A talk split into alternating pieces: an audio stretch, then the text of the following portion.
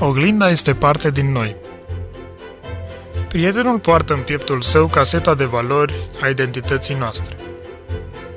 Pentru ideea de iubire, vechii greci aveau mai multe expresii lingvistice, eros, filia, storge și agape.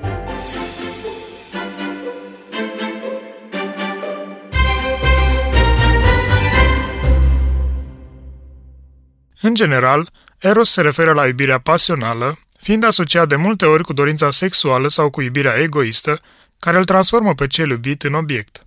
Uneori, el poate desemna și o iubire prietenească, una chiar mai puternică decât cea descrisă de filia.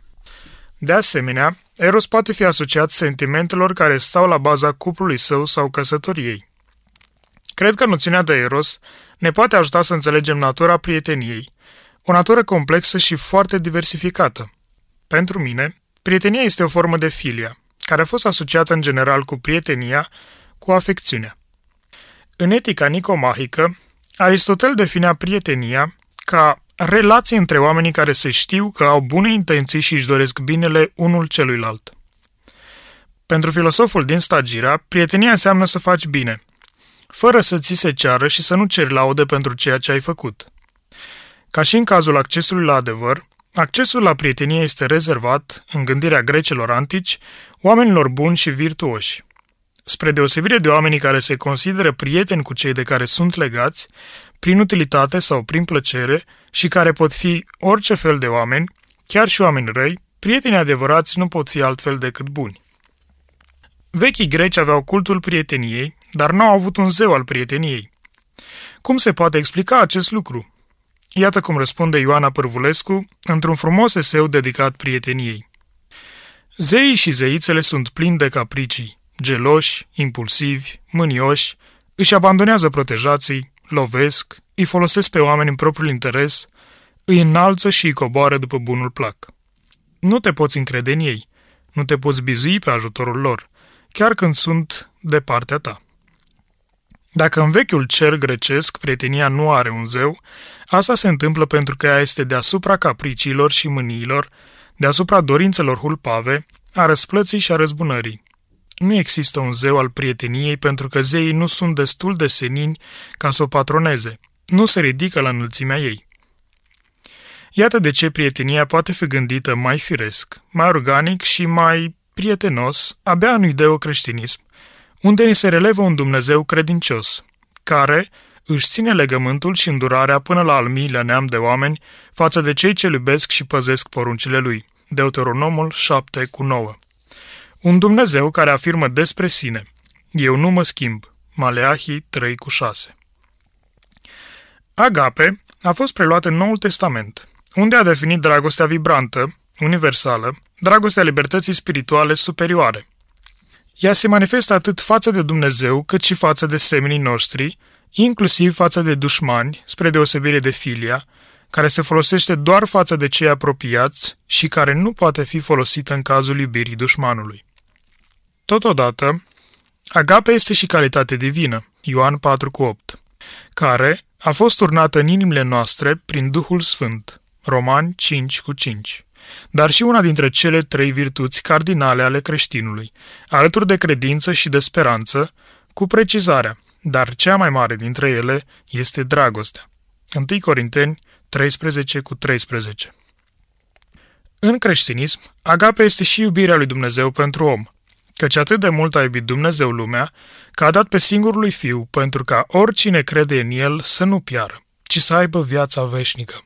Ioan 3 cu 16 Pentru ca lumea să fie mântuită prin El. Ioan 3 cu 17 Același cuvânt este folosit de Ioan și în prima sa epistolă. Prea iubiților, să ne iubim unii pe alții, căci dragostea este de la Dumnezeu.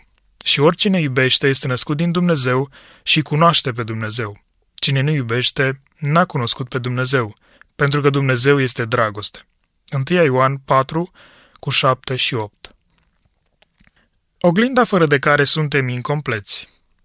Identitatea noastră este strâns legată de imaginea de sine, self-image în engleză, pe care ne formăm de-a lungul timpului prin intermediul altora, adică prin intermediul modului în care ne văd ceilalți. De-a lungul vieții trecem prin multe încercări, prin multe definiri și redefiniri, proces în care imaginea noastră despre noi înșine se tot ajustează, se revizuiește până când ajunge la o oarecare stabilitate. În tot acest proces, adevărații prieteni rămân acolo unde le e locul, adică în panoplia de oglinzi în care ne putem vedea fără ca identitatea noastră să fie deformată. Un prieten adevărat este oglinda în care ne vedem așa cum suntem. De aceea, când un prieten pleacă de lângă noi, din localitate, din țară sau din lume, simțim dureros cum se duce o parte din noi, o parte care pleacă odată cu prietenul nostru. Nu pierdem doar o oglindă în care ne puteam vedea fără distorsiuni, ci și un ciob din identitatea noastră, conservată în imaginea lui despre noi. Un prieten poartă în pieptul său caseta de valori a identității noastre. În 1973, când eram în al treilea an de facultate și bunul meu prieten Sever Iordănescu a părăsit România pentru Germania, a plecat cel care îmi spusese, încă din ziua în care ne-am cunoscut, că atunci când argumentez, am o privire pătrunzătoare, aproape fanatică. E doar un exemplu. De fapt, plecase în Germania o întreagă colecție de amintiri și de percepții reciproce care formau o parte a identității mele, dar și o parte a identității lui. Cred că nu a fost întâmplător faptul că la prima sa călătorie în țară, în 1975, a ținut să mă întâlnească, iar eu, care eram în primul meu concediu de odihnă, l-am invitat să petrecem acest concediu împreună. Sever plecase în Germania pentru reîntregirea familiei, cum se spunea în epocă, dar a venit în fiecare an pentru reîntregirea prieteniei, cu mine și cu alții, adică pentru reîntregirea identității. Acum îi duc dorul unui alt mare prieten, pe care mi l-am făcut tot în facultate și pe care l-am pierdut la începutul acestui an, Valentin Mureșan. El este cel care, într-o dimineață rece de iarnă anului 1972, când tremuram de frig în stația de la uzina Grozăvești, în așteptarea tramvaiului care ne ducea la facultate, mi-a spus amuzat. Ești enervant de simpatic. El este cel care se uita la mine de sus, ca un fost voleibalist de 1,90, și mă interpela cam așa. Băi, tipule, unde a scris Popper ce ziceai tu la seminar? După absolvirea facultății, am petrecut împreună la mai multe revelioane.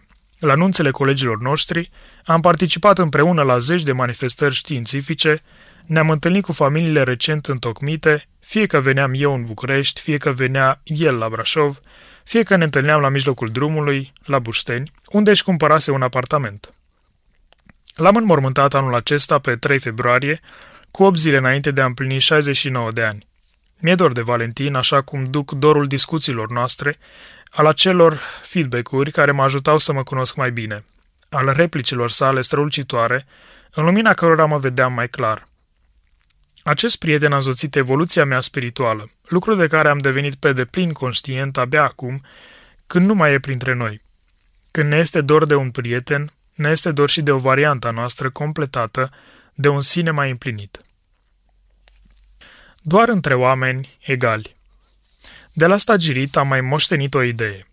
Prietenia autentică poate fi doar între oameni egali, atât în virtuți cât și în bunătate. Inegalitatea nu duce la prietenie, iar prietenia nu duce la inegalitate. Ca și în dragoste, într-o prietenie nu se știrbește personalitatea cuiva. Nimeni nu devine dependent de celălalt, iar prietenii autentici nu își rănesc narcisismul unul altuia. Cred că nicăieri nu putem găsi o explicitare mai bună a acestei idei ca la psihologul german Erich Fromm. Dragostea este unirea cu cineva sau cu ceva din afară. Unire capabilă, însă să păstreze integritatea și independența ființei iubitoare. Este o experiență de participare și de comuniune care permite dezvoltarea activităților personale. Nu-i nevoie câtuși de puțin de iluzii, nu-i necesară idealizarea celuilalt, nici idealizarea propriei persoane, deoarece realitatea activă a participației și a dragostei duce la transcenderea existenței individuale, făcând în același timp ca omul să se simtă posesorul forțelor active care constituie actul de a iubi. Ceea ce interesează este calitatea dragostei și nu obiectul ei. Dragostea este interioară solidarității umane. Dacă înlocuim cuvântul dragoste cu prietenie, avem mai sus exact ceea ce cred eu despre prietenie, cu inițială majusculă. Ea este o formă de coevoluție și o cale de umanizare, o șansă de autorealizare pentru fiecare partener și un segment din marele cerc al solidarității umane. O solidaritate întemeiată și reîntemeiată pe principii și pe valori. Dacă ea este sabotată de egoism, de orgolii sau de complexe, se destramă și prietenia. De aceea cred că ancora care o poate fixa pentru totdeauna este credința, căci Dumnezeu este dragoste. 1 Ioan 4 cu 8 Prietenia este un mare pariu al încrederii, care nu se zdruncină la prima încercare mai dificilă. Prieten este acela care nu crede veninul ce îi se toarnă în ureche în legătură cu tine. Prieten este cel care te vorbește de bine în absența ta și nu ți-a spune niciodată că a făcut-o. Dacă afli, afli întâmplător de la alții. Când prietenii tăi sunt insultați și calomniați, nu taci diplomatic și, în niciun caz, nu intri în corul detractorilor, indiferent dacă acești prieteni mai sunt sau nu în viață. Cu atât mai mult, ai datoria să le iei apărarea dacă nu mai sunt printre noi și nu se pot apăra singuri. Apărarea memoriei lor este o altă formă de a-i vorbi de bine în absență, fără ca ei să știe. Iată de ce avea dreptate Aristotel când afirma că prietenia autentică poate exista doar între egali, adică între oameni care se merită unul pe altul, în care niciunul dintre ei nu rămâne dator cu ceva, fiindcă nimeni nu ține vreo socoteală. În sensul ăsta, Hegel spunea că nu există erou pentru valetul de cameră, dar nu pentru că eroul nu este erou, ci pentru că valetul este valet. Acesta nu-l vede pe erou, fiindcă, din perspectiva relației sale cu acesta, el vede doar un om dependent. Depinde de calitatea activității sale. O prietenie autentică nu poate fi decât între egali, fiindcă prietenia adevărată nu e compatibilă cu falsificarea identității sau cu micșorarea unei personalități de dragul alteia. Așa cum am subliniat, From o vedea ca pe o ocazie de dezvoltare plenară a sinelui. Prietenia ne duce mai aproape de Dumnezeu.